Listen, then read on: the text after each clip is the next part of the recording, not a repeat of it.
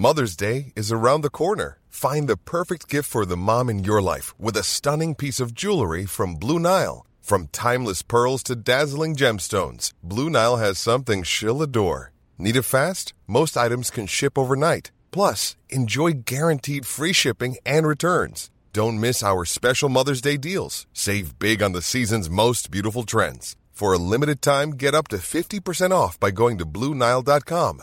That's BlueNile.com. Hey, I'm Ryan Reynolds. At Mint Mobile, we like to do the opposite of what Big Wireless does. They charge you a lot, we charge you a little. So naturally, when they announced they'd be raising their prices due to inflation, we decided to deflate our prices due to not hating you.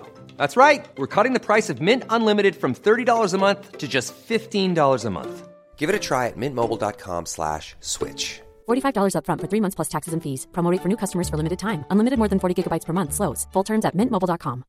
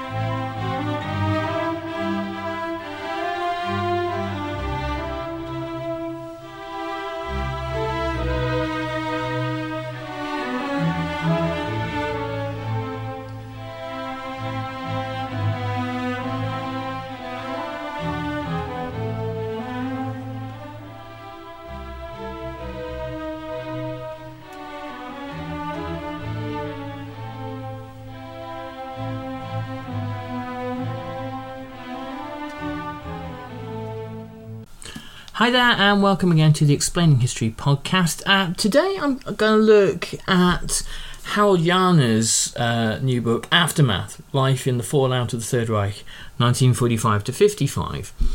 Um, uh, one thing that draws me to looking at um, post war situations, the um, kind of strange return to some kind of quasi normality in uh, countries like Germany after the Second World War is because the the drama of the war sometimes uh, kind of obscures the the kind of the really interesting kind of politics of the everyday uh, that kind of emerge in, in some weird way when the fighting has stopped.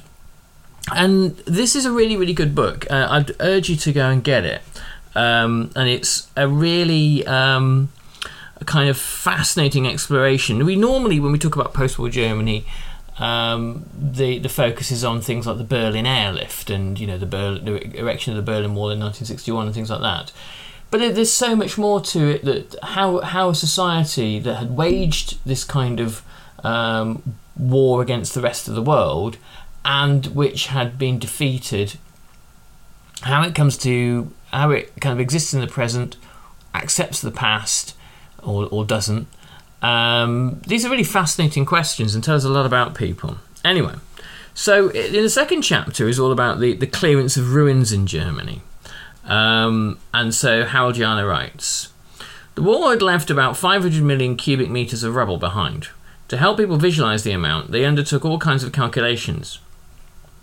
The Nürnberger Nachrichten um, took up the Zeppelin field at the Reich Party rally grounds as its benchmark.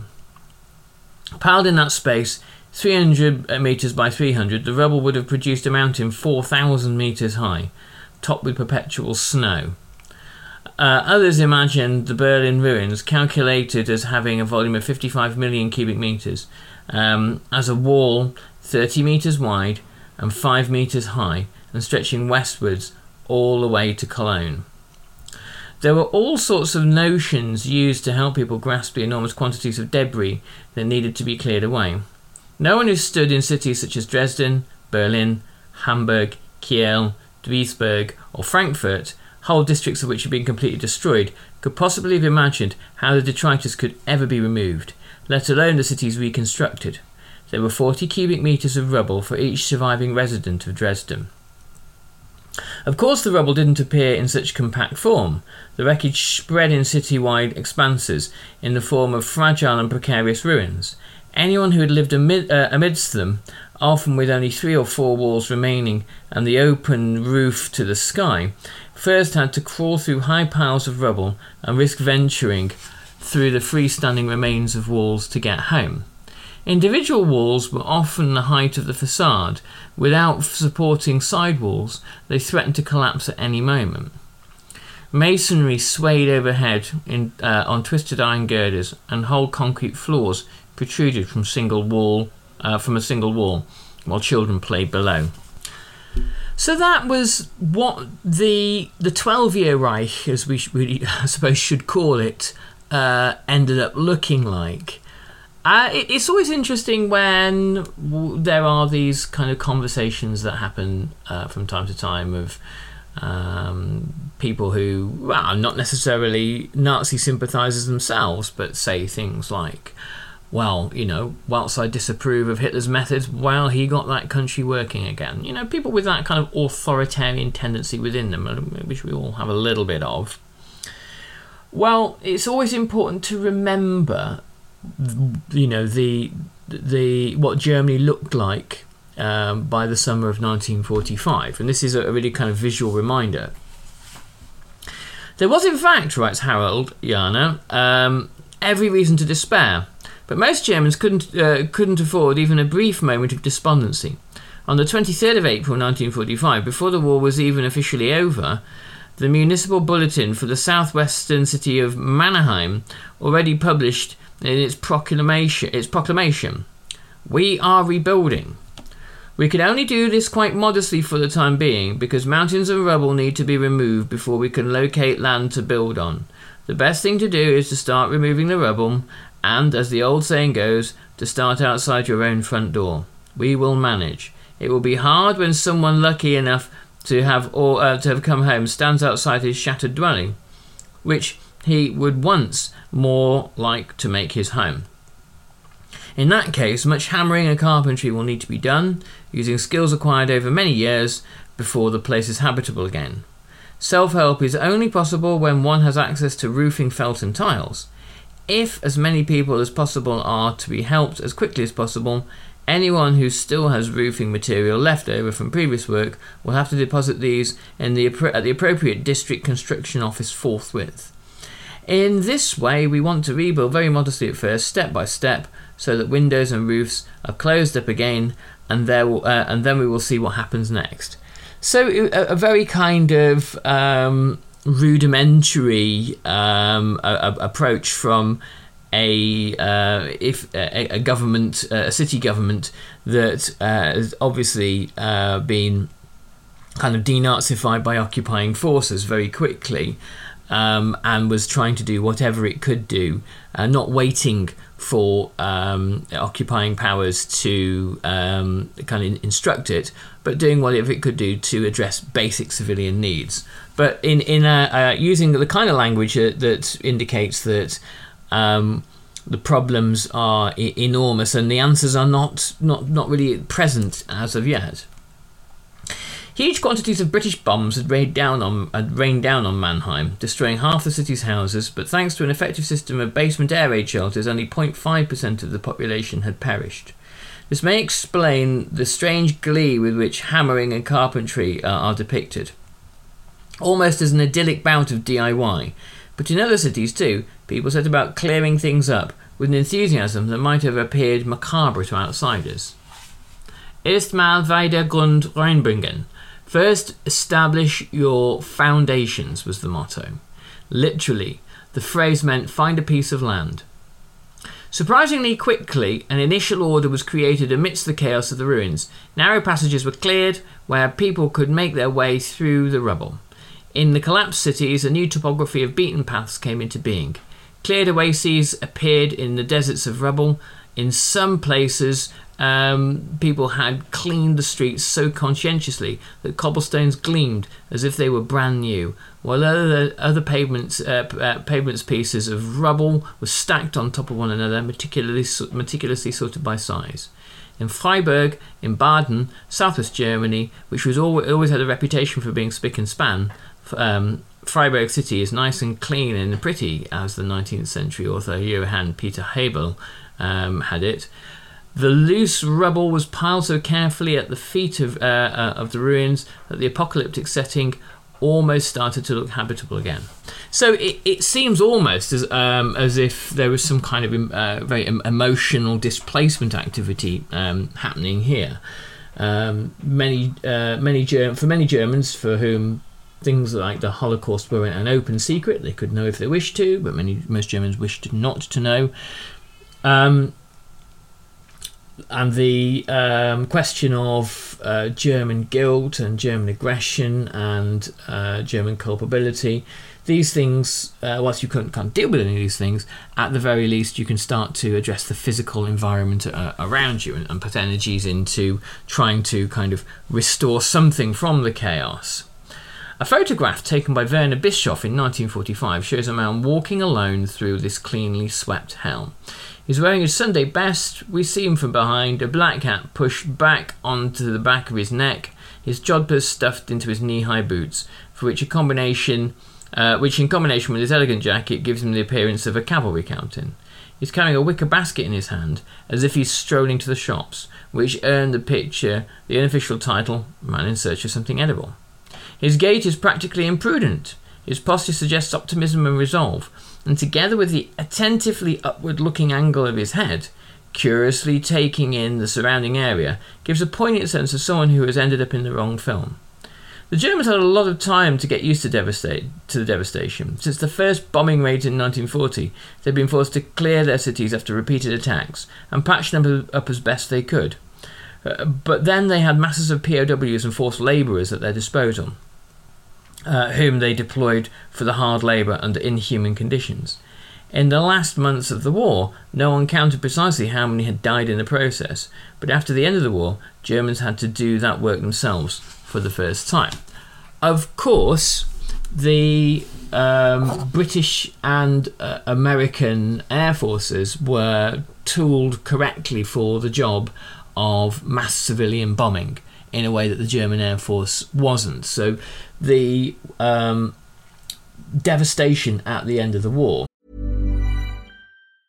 A lot can happen in three years, like a chatbot may be your new best friend. But what won't change? Needing health insurance. United Healthcare Tri Term Medical Plans, underwritten by Golden Rule Insurance Company, offer flexible, budget friendly coverage that lasts nearly three years in some states. Learn more at uh1.com. Mother's Day is around the corner. Find the perfect gift for the mom in your life with a stunning piece of jewelry from Blue Nile. From timeless pearls to dazzling gemstones, Blue Nile has something she'll adore. Need it fast? Most items can ship overnight. Plus, enjoy guaranteed free shipping and returns. Don't miss our special Mother's Day deals. Save big on the season's most beautiful trends. For a limited time, get up to 50% off by going to Bluenile.com.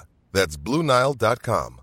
Many of us have those stubborn pounds that seem impossible to lose, no matter how good we eat or how hard we work out my solution is PlushCare. PlushCare is a leading telehealth provider with doctors who are there for you day and night to partner with you in your weight loss journey. They can prescribe FDA-approved weight loss medications like Wegovy and Zepbound for those who qualify. Plus, they accept most insurance plans. To get started, visit plushcare.com slash weight loss. That's plushcare.com slash weight loss.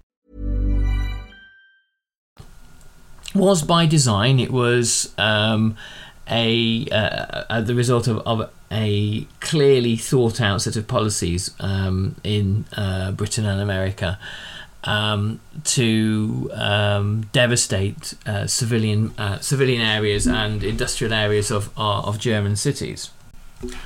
What better solution, writes Harald Jähner, than to enlist the very people who had instigated the disaster in the first place? In the first weeks after the war, the so called party member deployments were organised. Former Nazi Party members were pressed to work to help remove rubble. In Duisburg, in early May, posters announced that ex party members were ordered to clear away street obstacles. They must be removed immediately by party members, friends, and sponsors of the Nazi clique. Those summoned to comply must provide their own suitable tools. The summons was accompanied by a threat if you fail to appear, freed political prisoners will make sure that you do. These enlistment orders had not been issued by the British military occupying authority, nor by the mayor of Duisburg, but the signatory was the, a Reconstruction Action Committee, a front for a so called anti fascist committee, a coalition of anti Nazis who wanted to take denazification and reconstruction into their own hands in a non bureaucratic way. Um, and, and you can read into taking things into your own hands in a non bureaucratic way what, what you like there, really. Unlike in many cities where the anti fascist committees initially worked in collaboration with the city administrations, the mayor of Duisburg saw the punitive action by the Citizens Committee as an illegitimate assumption of power.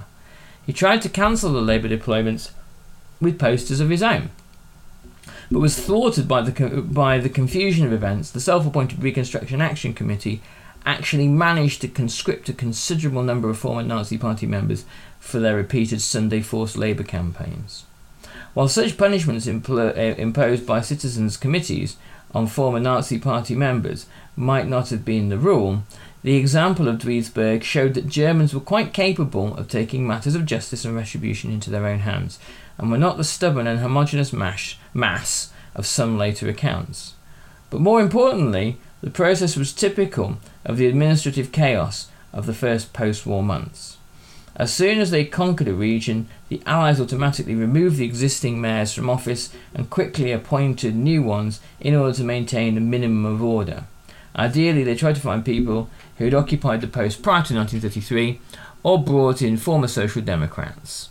Sometimes German citizens volunteered for a great variety of reasons, some of them ide- uh, idealistic. By the way, this, this refer, when you're talking about bringing in former Social Democrats, this refers to the Western Allied zones. That's not what the Soviets did.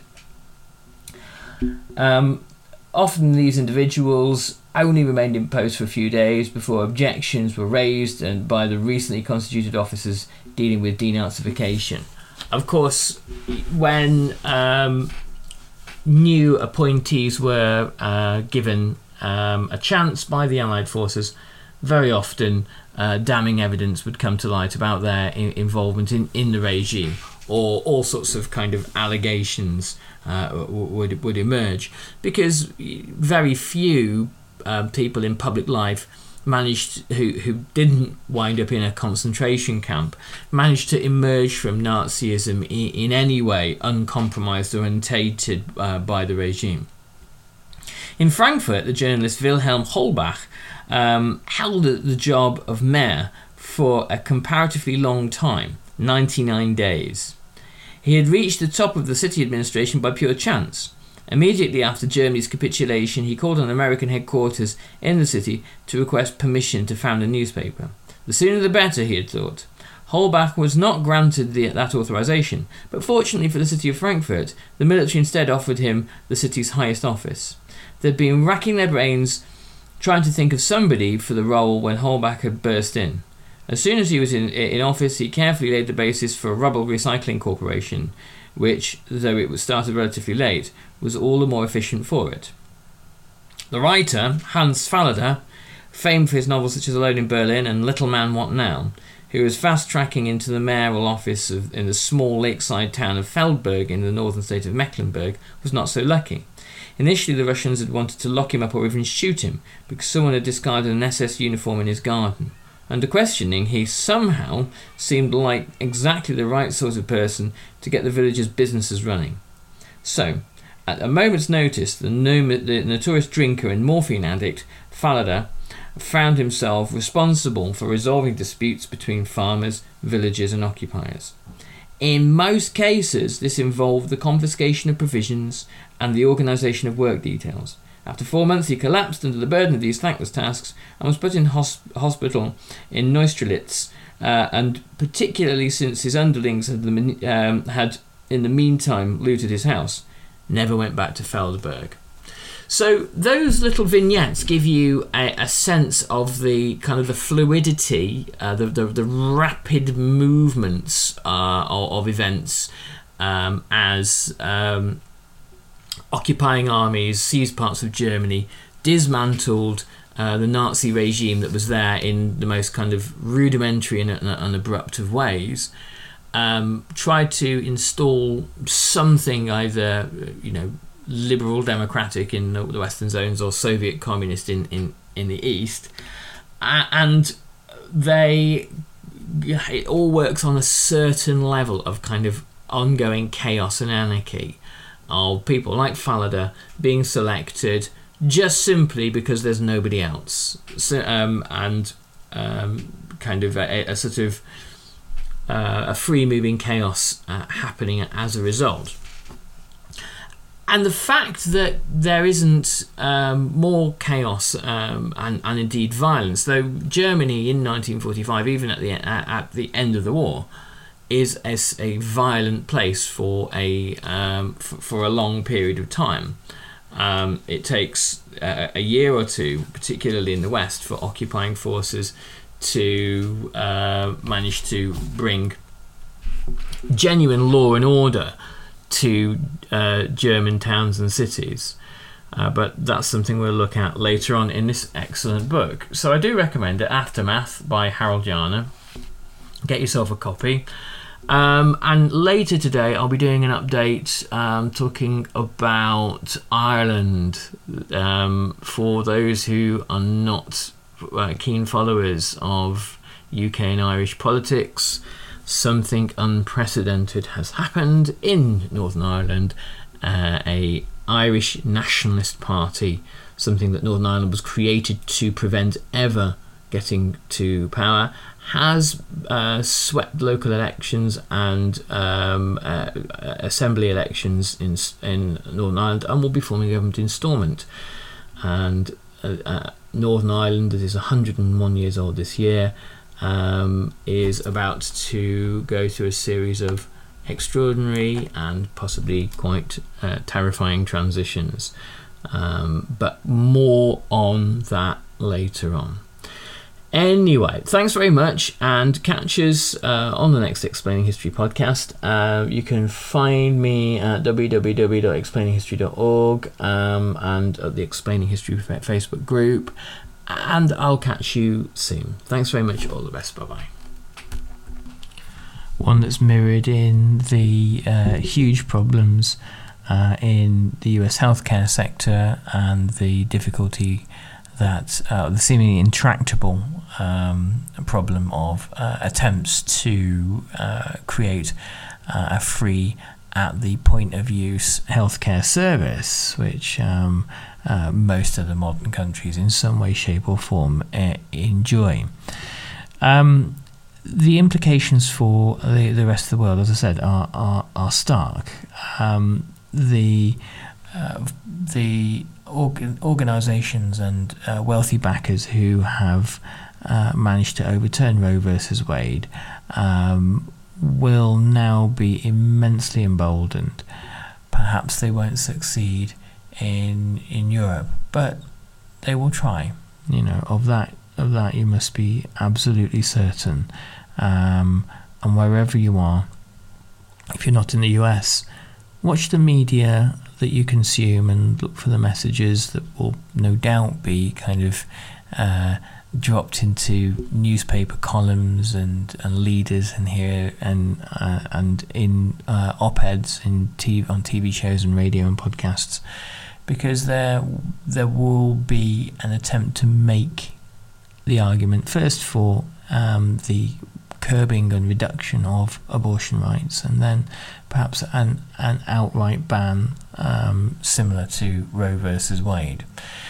Um, these things often tend tend to follow, um, and also this might be a, a huge and important moment for um, the uh, women's movement uh, inside America uh, and and beyond. Um, it's difficult to say at the moment. There has been um, doesn't seem to have been the kind of spontaneous mass organizing that happened when Trump was uh, first elected in uh, 2016. But give it time. Give it time. Uh, it's only been a, a, day or two, and, and no doubt there is a, a flurry of activity uh, amongst the uh, women's movements in America um, to organise some form of uh, some form of resistance. Um, Okay, well, listen, I'm going to leave the update there. Um, we're going to be coming back to that hopefully later in the week. Apologies, I've done fewer updates this week because, again, I've been suffering from long COVID and it's, it's been kind of tiring. But, you know, I'll get over that. Thanks very much, everybody. I hope you find this useful and we'll be getting back to some regular history in a moment. All the best. Thanks. Bye bye. Even when we're on a budget, we still deserve nice things. Quince is a place to scoop up stunning high end goods for 50 to 80% less than similar brands. They have buttery soft cashmere sweaters starting at $50, luxurious Italian leather bags, and so much more. Plus, Quince only works with factories that use safe, ethical, and responsible manufacturing. Get the high-end goods you'll love without the high price tag with Quince. Go to quince.com/style for free shipping and 365-day returns.